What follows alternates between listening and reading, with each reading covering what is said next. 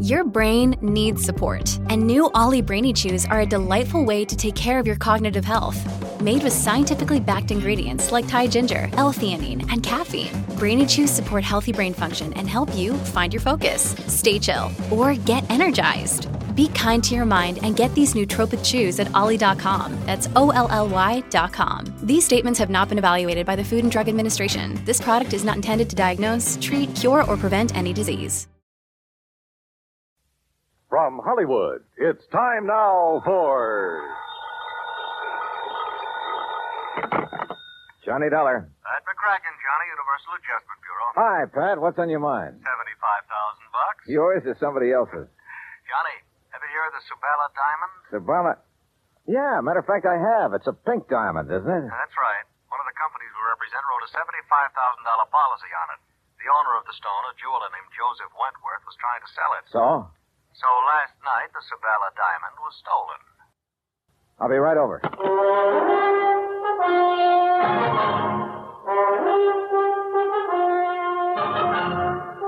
Bob Bailey in the exciting adventures of the man with the action packed expense account. America's fabulous freelance insurance investigator. Yours truly, Johnny Dollar.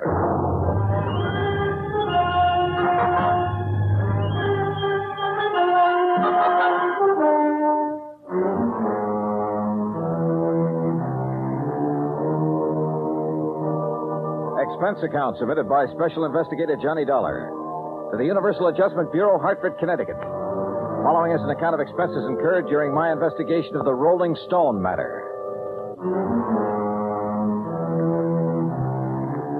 Expense account item one, a dollar twenty cab fare from my apartment to the office of Universal Adjustment Bureau. Pat McCracken gave me what additional dope he had, which wasn't much, and I headed for New York. That's item two, $26.40, and the apartment of Joseph Wentworth. I was just released from the hospital an hour ago. They kept me overnight for observation. Nothing serious, I hope, Mr. Wentworth. No, I was hit on the back of the head. At first, they suspected a skull fracture, but it was only a slight concussion. Well, you're lucky. Practically my total assets stolen, and you call it lucky.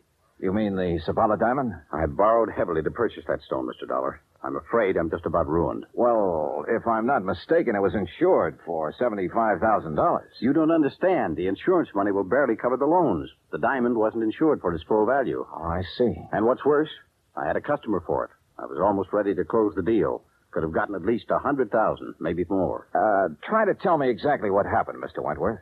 Last evening, Eloise stopped by the shop at six. We were going to have dinner together. Uh, Eloise? Eloise Barnes, my fiancée. I started to close up, and I remembered I'd forgotten to put some things in the safe. She went down the street a ways to hail a taxi, and I went back inside. And left the front door unlocked? I must have. I was in a hurry. I opened the safe, then I heard a sound behind me. I started to turn, but too late. That's the last I remember. The police figure out what you were hit with? Yes, a heavy brass candlestick in my shop. Then when Eloise brought me to, the Sabala diamond was gone. Uh, Just a minute. You say Eloise brought you to? Yes. You see, when I didn't come right back outside, she started wondering what had happened. She came in and found me lying on the floor. Uh-huh. Uh, how long have you known Eloise, Mr. Wentworth? About a year? Why? Mind giving me her address? I think I'd like to talk to her. Expense account item three, a dollar eighty cab fare to Eloise Barnes' apartment. Eloise looked, if anything, more expensive than the Savala diamond. And I had the feeling that underneath that lovely surface, she was almost as hard. Her gray eyes never left my face as we talked, and I got the impression she had neatly weighed me, cataloged me, and put a price tag on me. Afraid I can't help you much, Johnny. Joe Wentworth apparently told you all there is to tell about it. You were out looking for a taxi at the time Wentworth got slugged. That's right. I feel sorry for Joe. That was a lot of diamond to lose. Ah, must be quite a stone. Hmm, If you go for those things. I don't know. I guess some people really have a thing about diamonds. Without you, huh? They're all right. Just happens there are a couple of things I prefer, Like what? like money and mink. But now, according to your fiancée, you were Just a minute. According to my what? your fiancée, Wentworth. Well, Johnny, that may be his idea, but it's not mine. Well, Oh, you're not engaged. Joe's been very nice to me, and I like him. But we're just friends, so far as I'm concerned. Oh, yeah. I'm afraid I'm not the engaged type, Johnny. I've tried it once or twice, but it didn't work. Seems to interfere with my hobby. Your hobby? Yes. Having fun. What's your hobby, Johnny? Well, at the moment, trying to find the Sabala diamond. Then what? Well, I I have been known to uh, have fun now and then. Johnny, Hmm. I hope you find the diamond. Real soon.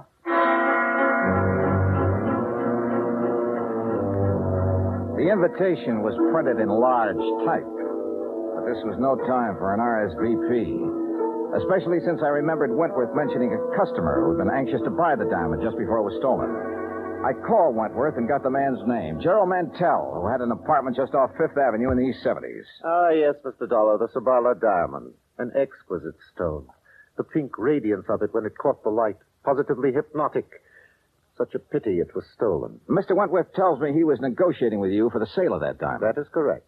Unfortunately, we had reached a stalemate yesterday. You see, he wanted more than the diamond is worth. Well, maybe that's a matter of opinion. Mr. Dollar, I am a collector and a connoisseur. I know what such things are worth. Oh, yes. I only hope it will be recovered before Friday. It would make things so much more enjoyable for me. What happens Friday? I am leaving for Europe. Oh? A business trip? Not really. As a matter of fact, more of an impulse than anything else. Uh huh. Anything wrong with that? Well, Mr. Mantell, that's a good question.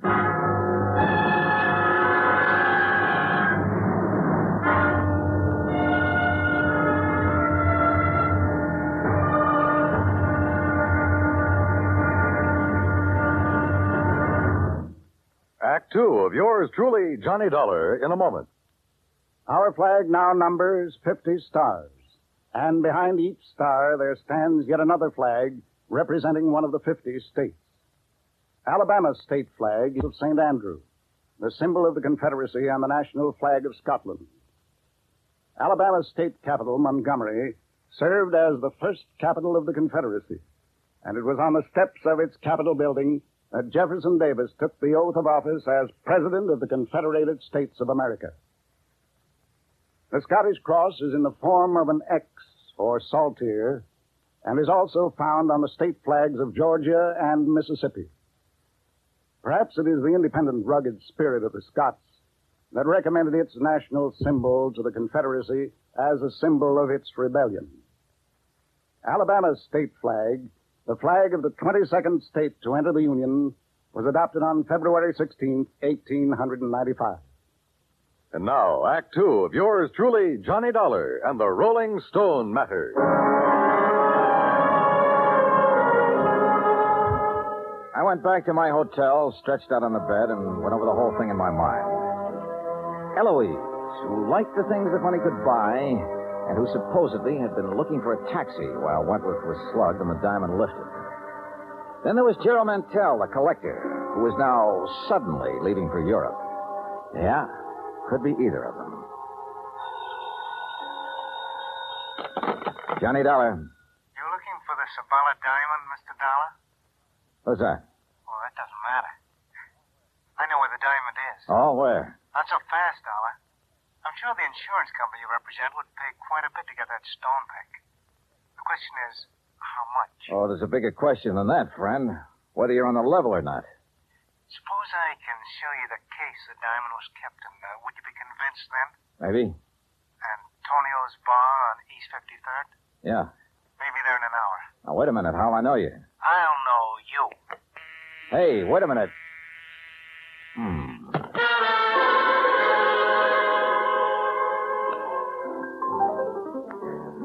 Item four, two dollars even drinks at Antonio's while I waited for my telephone buddy to contact me.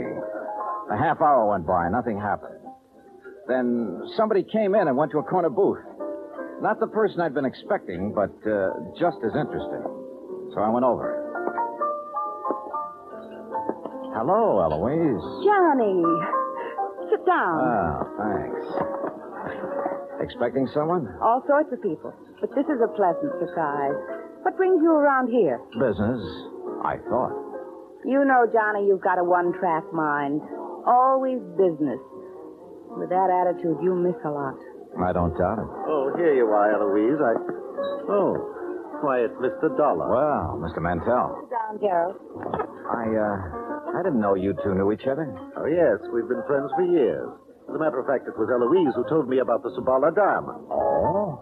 You didn't tell me that, Eloise. You didn't ask me, Johnny. Oh, Gerald, the head waiter seems to be signaling to you. So I see. I'll be right back. Well, uh, look, Eloise, I, uh, I think I better be getting along. Don't leave, Johnny.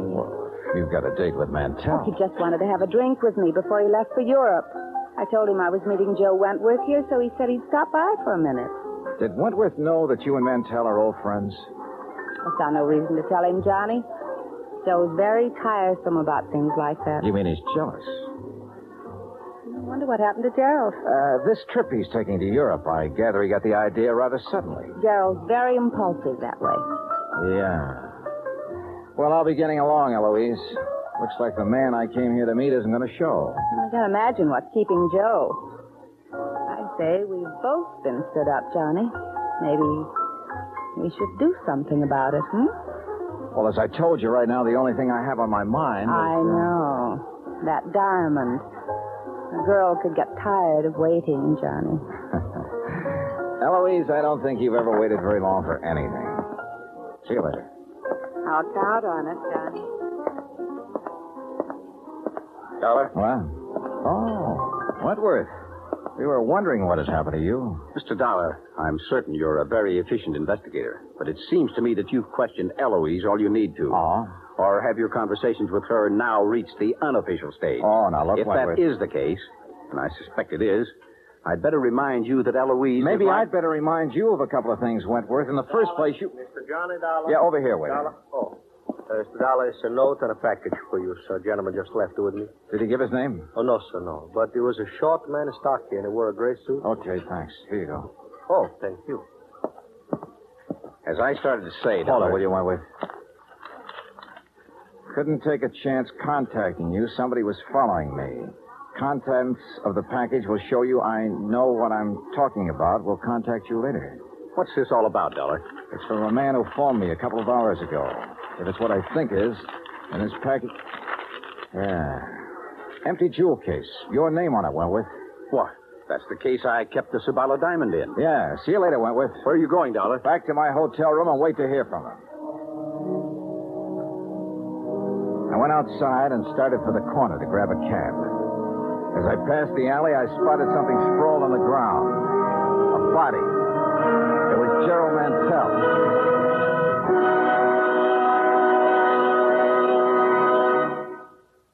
Act three of yours truly, Johnny Dollar, in a moment.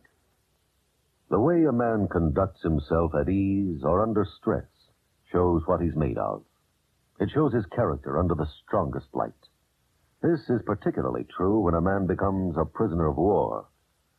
One of the points of the code of conduct of the American fighting man says, If I become a prisoner of war, I will keep faith with my fellow prisoners. I will give no information nor take part in any action which might be harmful to my comrades. If I am senior, I will take command.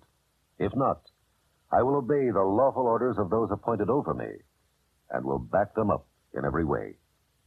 The very essence of the ideals set forth in those words were displayed by Commander, later Rear Admiral, Richard Antrim in April 1942 while a prisoner of war in Macassar, Dutch East Indies during World War II. Acting instantly on behalf of a naval officer who was subjected to heavy punishment, Commander Antrim boldly tried to quiet the guard and to persuade him to discuss the charges against the officer. The guard refused. Tension increased. The entire enemy prison force was faced by 2,700 allied prisoners. An order was given to continue the punishment.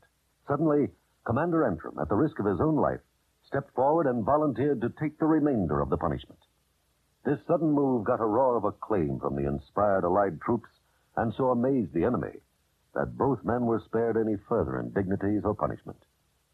Commander Antrim's heroic and unselfish conduct brought about better conditions for the prisoners and earned new respect for American officers and men.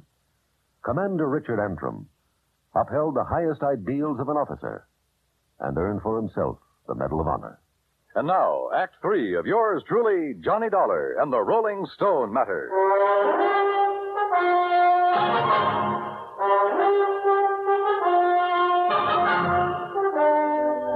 Come on, Mantel. Mantel. Mantel. Come out of it. Come on. Come on. My kid. Here. I'll help you. All right, easy now. Ah, are you okay? Yes, So, who did it?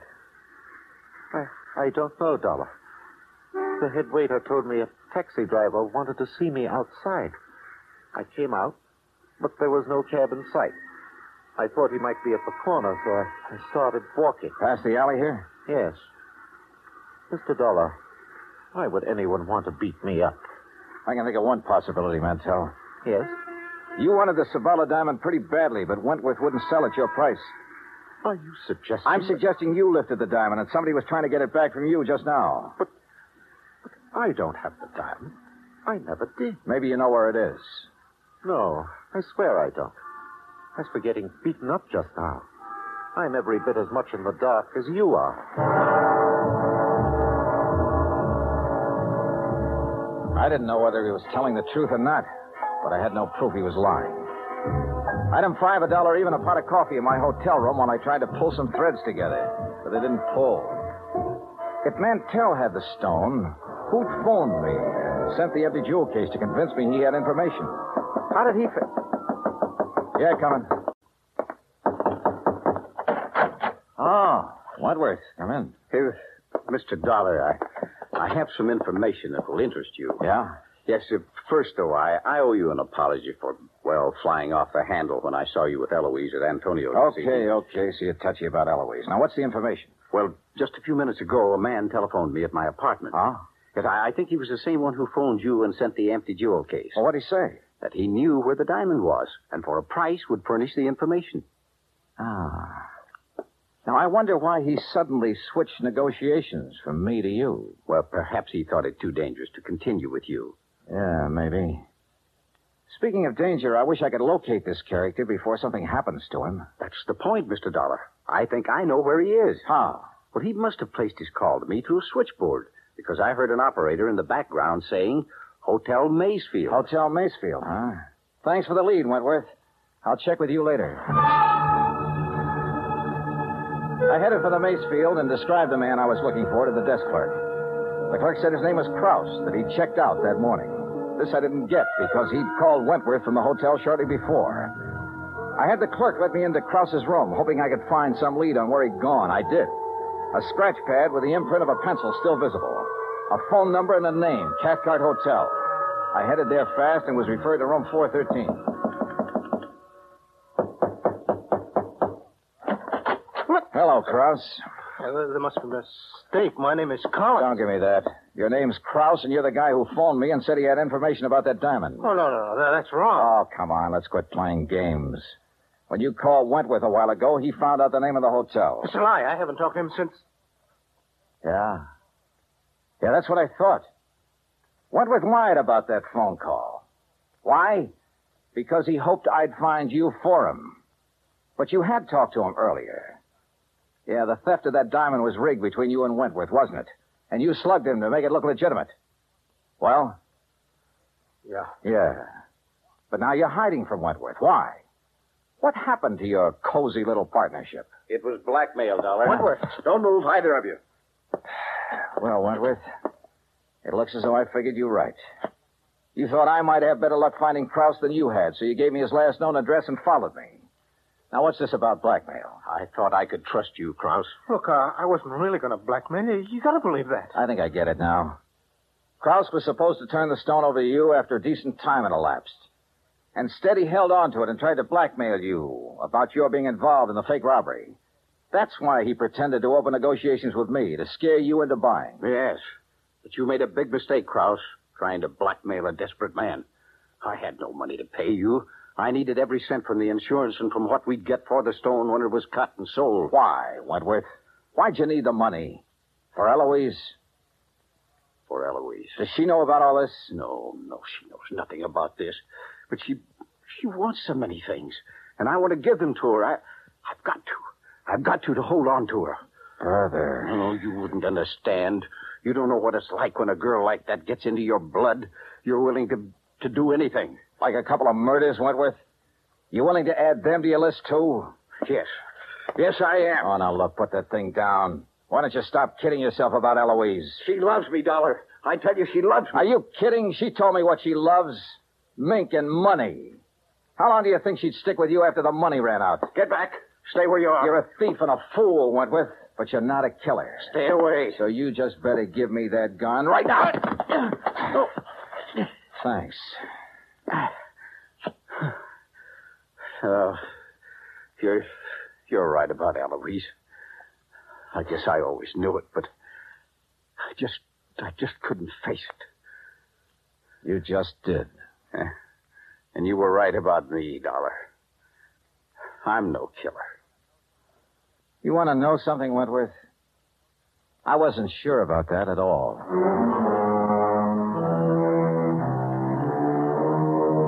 Expense account total, including the trip home, $146 even. Remarks? Krauss handed over the diamond. He and Wentworth are both in custody. It was Wentworth who beat up Mantell for hanging around Eloise. And Eloise, last I heard, she was going her merry way, having fun, as she calls it. I never did accept her invitation to join her after the diamond had been recovered, and I'm not about to. Yours truly, Johnny Dollar.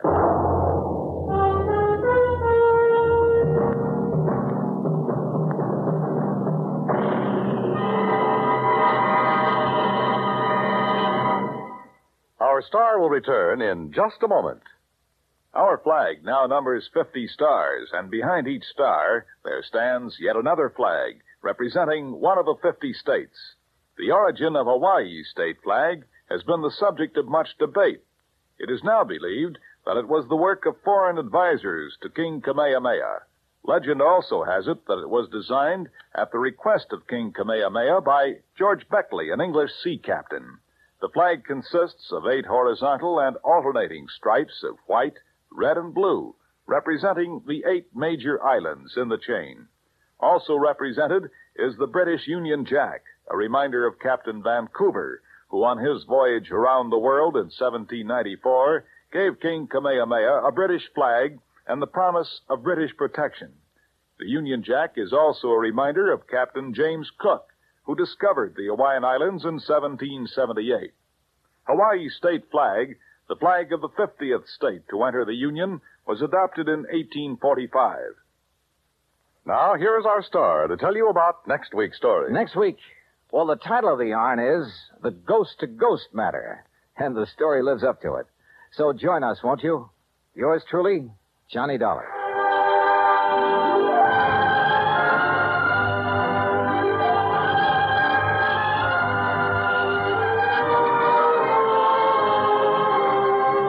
Yours truly, Johnny Dollar, starring Bob Bailey, originates in Hollywood and is produced and directed by Jack Johnstone. Today's story was written by Robert Stanley. Heard in our cast were Virginia Gregg, Larry Dobkin, Forrest Lewis, Edgar Barrier, and Don Diamond. Be sure to join us next week, same time and station, for another exciting story of yours truly, Johnny Dollar. This is Dan Cumberly speaking.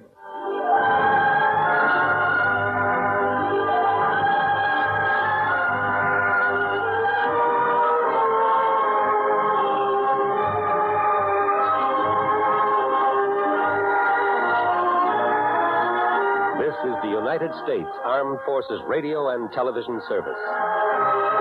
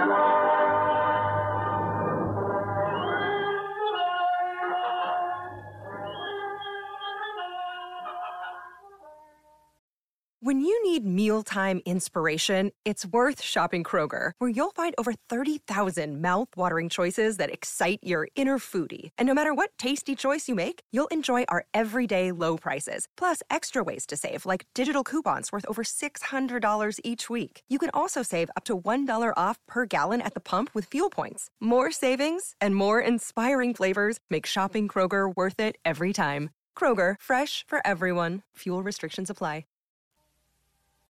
The time now for.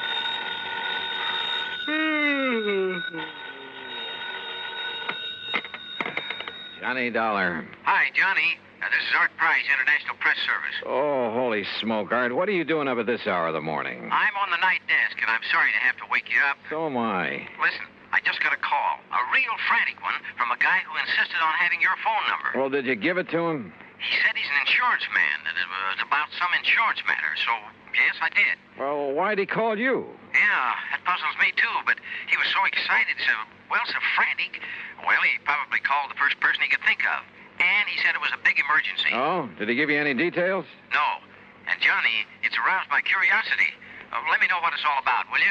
Yeah, sure, sure. Promise? Okay, Art, promise.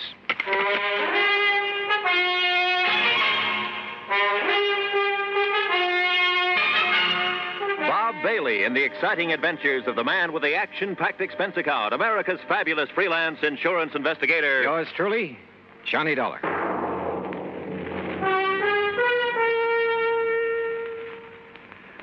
And now, Act One of yours truly, Johnny Dollar.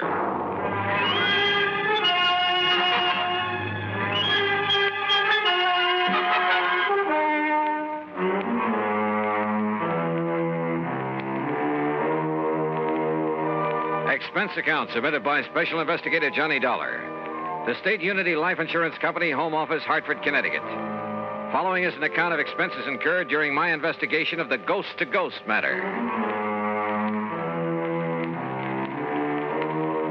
I'd no sooner rolled over in the hope of getting back to sleep when the phone beside my bed started jangling again. Oh, nuts. Johnny Dollar. Oh, uh, this is Oscar H. Trimley, Mr. Dollar. Trimley? I represent State Unity Live here in Lake City, New Jersey. Oh, the- look, are you the man who called Art Price over at International Press Service? Yes, yes, I did uh, get your phone number. I uh, knew, knew he'd have it, your being such a famous investigator and all that. Yeah, well, you could also have got it from Universal Adjustment Bureau, your insurance directory, the long distance operator. Oh, dear, I, I guess I've been so upset over this whole thing that it never occurred to me, but uh, can you come down here to Lake City, Mr. Dollar, right away? Well, it depends. What's this all about? Ian McAndrews. Who's Ian McAndrews? Oh, don't you know? He's the man who founded Lake City. So what's happened to him? Uh, he, he's dead, Mr. Dollar, or rather, he isn't. Uh, Huh? well, that is to say, he, he died, Mr. Dollar, about uh, five years ago. And? Well, uh, in due time, of course, we paid off the claim on his life insurance policy, $55,000. Everything in order and perfectly all right. Well, then? But now. Oh, oh no, Mr. Dollar, you, you just won't believe it unless you come here and see for yourself. Oh, won't believe what? Ian McAndrews has come back. Huh? Either he or his his ghost has come back here. Oh, now, wait a no, minute. no, it's true. It's absolutely true, sir. Ian McAndrews is haunting Lake City. So please come as quickly as you can. I, uh. I'll think about it. Oh, dear, is that the best answer you can give me? Yeah, I'm afraid so until I see how things line up for me these next couple of days. Goodbye, Mr. Trimley. Think about it. I could hardly wait to grab a train. But I didn't want Oscar Trimley to know that. Because I had a strong suspicion that if you can catch a ghost off guard, you'll be one up on him. Expense account item one, the promised phone call to Art Price at International Press. Are you kidding, Johnny? No, I'm deadly serious, Art. But a ghost in a little New Jersey. Yeah, yep, I'll keep in touch. Then I remembered Nancy. Nancy Turner, an old flame, or rather, a young old flame. She'd said something one time about taking up investigation of the supernatural. So, expense account item two, another dime for another call. You old rascal, Johnny, you haven't called me in ages. Well, you know how it is. Uh, look, Nancy, did you ever go ahead with your study of psychic investigation? Psychic. Oh, no, Johnny. I found I'd have to read a couple of hundred musty old books, so I gave it up. Oh, well, that's too bad. Oh, why? Well, I, I've got to run over to Jersey to investigate a haunted town. A haunted Except that such a thing is impossible. Oh, it is. Sure, but I'd, I'd kind of thought that maybe you were still. Well, I guess we better forget it. Forget it, nothing. I'm going with you. Oh, no, no, wait. No I. excuses. I'll put on my face and another dress and be waiting by the time you can get here. Yeah, but look, honey, I. Huh? Johnny. Okay, Nancy, I'll pick you up.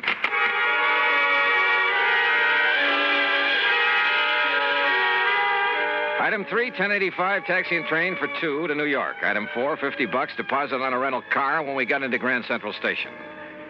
We crossed over into Jersey and hit Route 22 for Somerville and points west. And every mile of the way, Nancy chattered away like a magpie. Small town She in kept England. quoting some of the stuff she had read on the subject. A lot of authorities who decided that some of the reports on haunted towns and houses and people, things like that, had decided there was something really supernatural about them. And you know, after a while, I began to wonder. Yep, I began to wonder.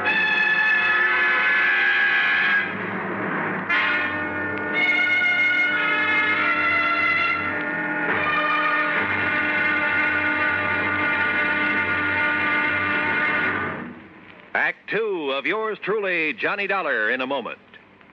And now for another episode in the life of Sergeant Donald Bellwether, my husband.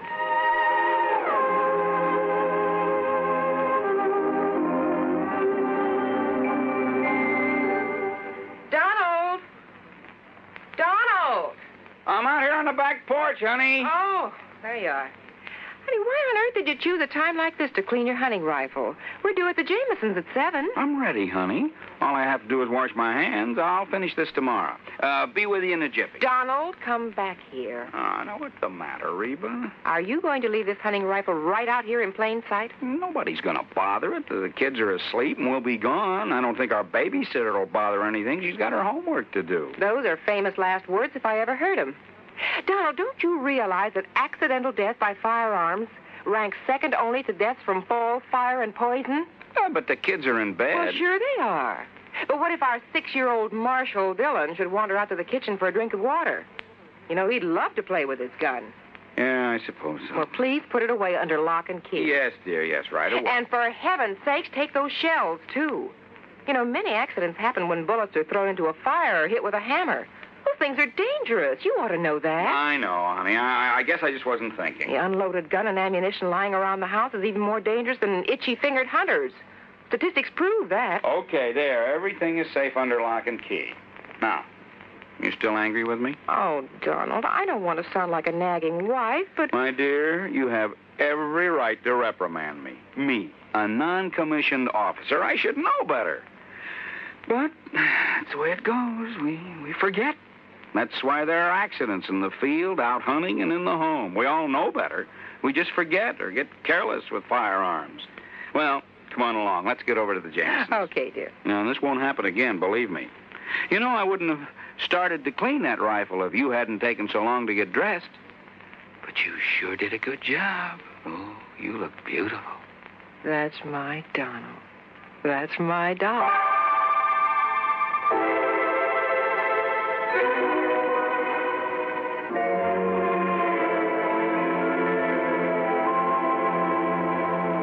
And now, Act two of yours truly, Johnny Dollar and the Ghost to Ghost Matter.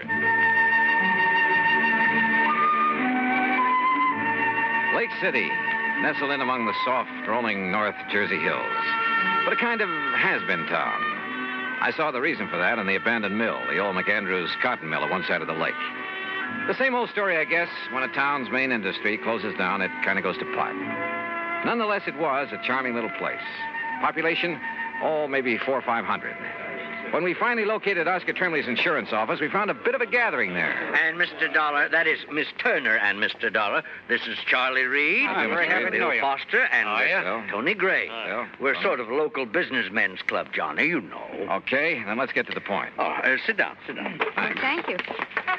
Uh, Johnny, I I thought over the phone that you were turning us down. Well, I, I changed my mind, and uh, when I thought of Nancy and her knowledge of the supernatural. Good. That's what we need. Yes, Well, I am interested in the subject. We're all a little worried about it. Tony isn't kidding. I think we're a pretty level headed bunch, but, well, this thing has us scared. That's putting it mildly. If it really is his ghost that's plaguing Oh, us. now, You don't seriously believe in ghosts. I'll tell you this. I never did before, but now, well, wait and you'll see. Gee, Johnny. Well, suppose you tell me what's going on. Well. Uh, No, no, no, no, Johnny. You'll have to see for yourself. And here. Yes, Charlie, and here. And that means waiting until midnight. Midnight? Sure, Mr. Dollar. Well, just why, Bill? You. You'll see. Yes, and meantime, you can look around.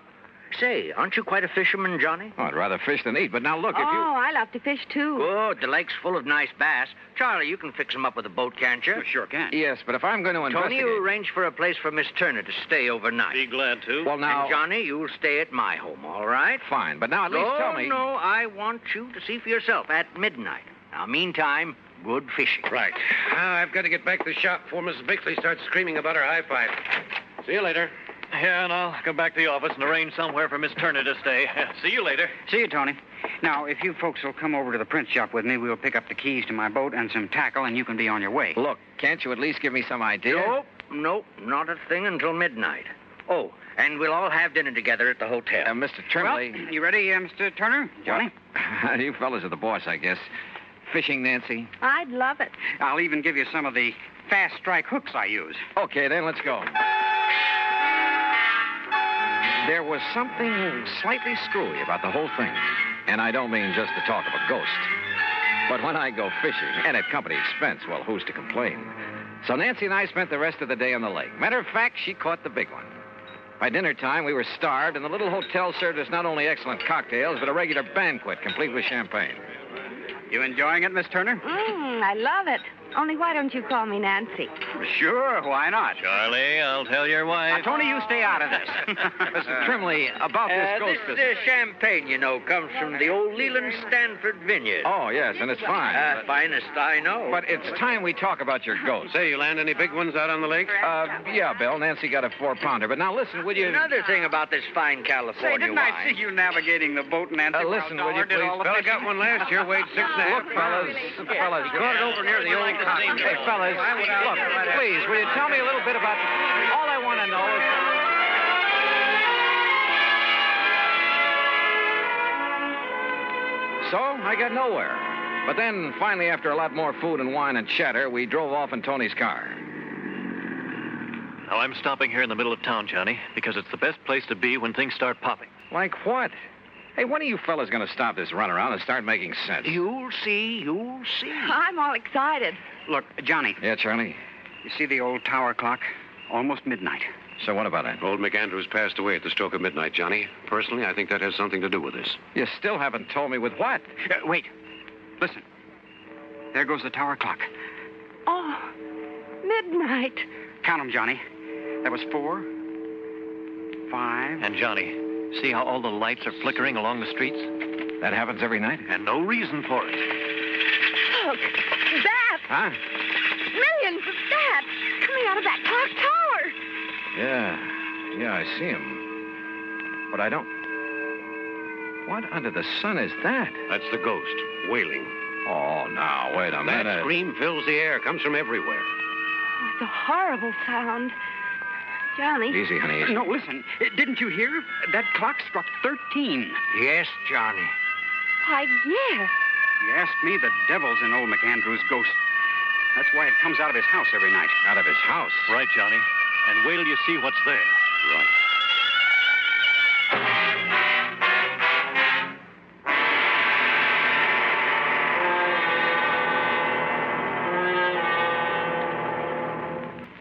Act three of yours truly, Johnny Dollar, in a moment.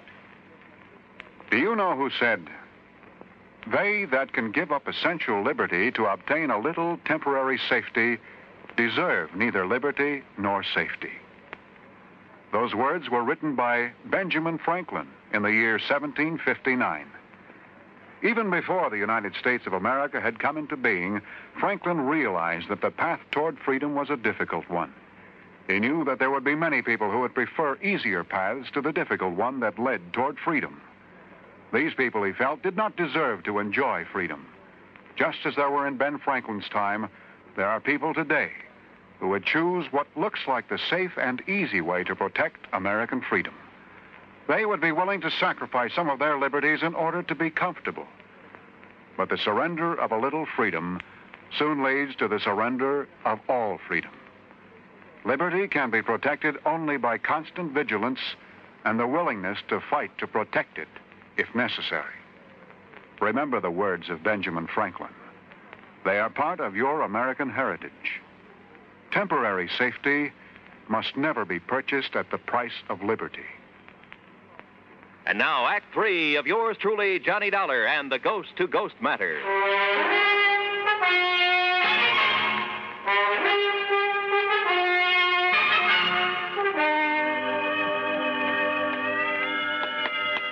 Is the front door of this old house always left wide open? Yeah, Johnny. Sure you want to go in? Sure. Come along, Nancy. I, I, am coming. Oh, there was more light around. Oh, Well, that's nice. Slammed right in our faces. I knew it. Unlocked, though. Let me have that flashlight, Tony. Here, here. Hmm. No sign of wires or strings on it. Come on. Oh, okay. Come on, fellas. Now, Johnny. Yeah, Bill?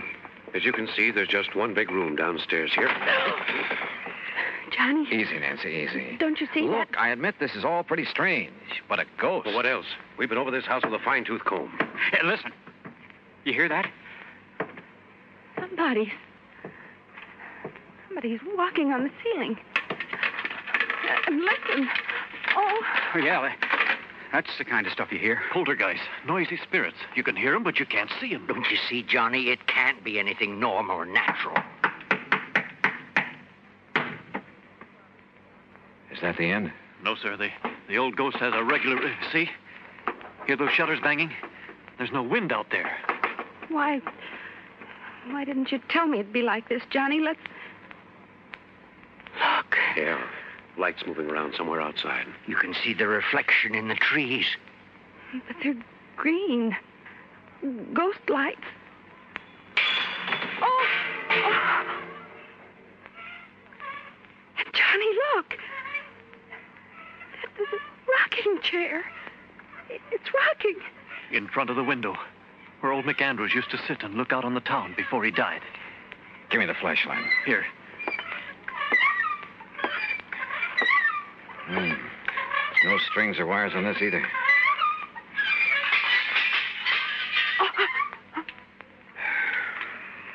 Well, well, that's the end of it.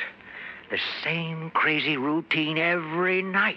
It's the ghost of Ian McAndrews. That's all there is to it. Well, from what you fellas have shown me tonight, it kind of looks that way. It is Johnny. But tomorrow I want to investigate these things in broad daylight. I investigated all right the old house, the clock tower, everything I could find. And thanks to the help of the boys, we covered a lot of ground. Result? Nothing. Meantime, I noticed that the town, the sleepy little town of Lake City, was being mobbed. People from all over, streets jammed with cars. And as we sat down at lunch at the hotel, Miss, uh, waitress, will you please bring me another cup? of- Oh, dear, she didn't hear me. Where'd they all come from? yeah, business has certainly picked up around here. Why, yes, I noticed that. Any idea why, Bill? Uh, not the least. No wonder Tony couldn't be with us for lunch. And Charlie's at his print shop getting out an extra. Hey, uh, excuse me, excuse me. Aren't you Johnny Dollar, the investigator? Yeah, that's right. Man, can I use you? Now, just let me get a picture. Well, now, wait. Hey, Hold you it, hold it, hold it. Okay, Johnny. Thanks, thanks a lot. Hey, that photographer's from one of the New York papers. Oh, No kidding. really? Listen, if Art Price at International Press gave out the word about this ghost story. Oh, now, Johnny. Hmm. Okay, Nancy, you all finished? Uh-huh. Then, Oscar, Bill, we're going to leave the check with you and pull out. Uh, you mean uh, leave town? Yep, going back to Hartford. Johnny. I've investigated, I've come up with nothing. So there's no point in staying around any longer. Oh, Johnny. Thanks a lot, fellas. And Oscar, I'll send you my expense account. Come on, Nancy. Give up? Hardly. Sure, Nancy and I hit the highway, but for only a few miles. Then shortly after dark, we drove back. And for a couple of hours, for three or four hours, Well, anyhow, shortly before midnight, Nancy and I walked quietly up on the porch of Oscar Oh, wait a Trimley's minute, insurance Oscar. office. You mean you didn't leave a message at my office to be here tonight? I certainly didn't. I found a message from Charlie. Are you kidding? Somebody left a message at my print shop to be here. And I got one at my radio shop. Well, I'll be Good girl, darned. Nancy. I... Now, I And of wonder. course, they couldn't know your handwriting. Hey, wait a minute. There's somebody outside. Huh? Johnny. Huh? What's he... Good evening, gentlemen. Why, I thought you'd left town, Johnny. yeah, that's right. I wanted you to think so. Well, listen. The old tower clock has started to strike midnight. Oh, yeah, that's five, six. Boys, I suddenly realized that in all my investigation this morning, I was being handicapped by what I thought was help. What do you mean, Johnny? Yeah, what's that? I had too much help. Two or three of you were with me every second. Well, Oh, we wanted to be sure you wouldn't overlook anything. That's right. You wanted to be sure I would overlook a few things. Hey, now, wait. That's 11, 12. Well, hey, it only struck 12. oh, No uh, ghostly wail tonight, is there? Why, no. No, fellas, no. Because the ghost is no more. You, uh, found the ghost, Johnny? I found out that he's one of you, maybe all of you. Oh, no, what are you talking about? Alone, without your careful guidance, I finally located that sub cellar in the old McAndrews house. You did? And that mess of complicated electrical stuff that was making the weird sound effects, the rocking chair, the banging shutters, and so on. Oh. Very clever. Your handiwork, Bill? Sure. Sure. Uh, but, but, Johnny. Oh, fellas, it was a wonderful publicity stunt, especially after international press was notified. But, but you did that. Not only for your radio and electronics shop, Bill, for your real estate business, Tony, your print shop and newspaper, Charlie, and your insurance business, Oscar. Well, now, but for Johnny, the whole I- town. It's going to put Lake City on the map again. Which is to say, the motive wasn't entirely selfish. No, of course it wasn't. Okay, okay, man. And because of that, and that alone, I won't give you away. Provided the ghost of Ian McAndrews never walks the streets of Lake City again. Well, you can be sure of that, Johnny, I don't know. I suppose I ought to really hit you over the head with this expense account. But uh, after all, the cause was a kind of worthy one. So I'll be honest with it for a change. And it uh, was fun to have Nancy Turner along. Expense account total, including mileage on the rental car, less deposit, thirty-one fifty. Yours truly, Johnny Dollar.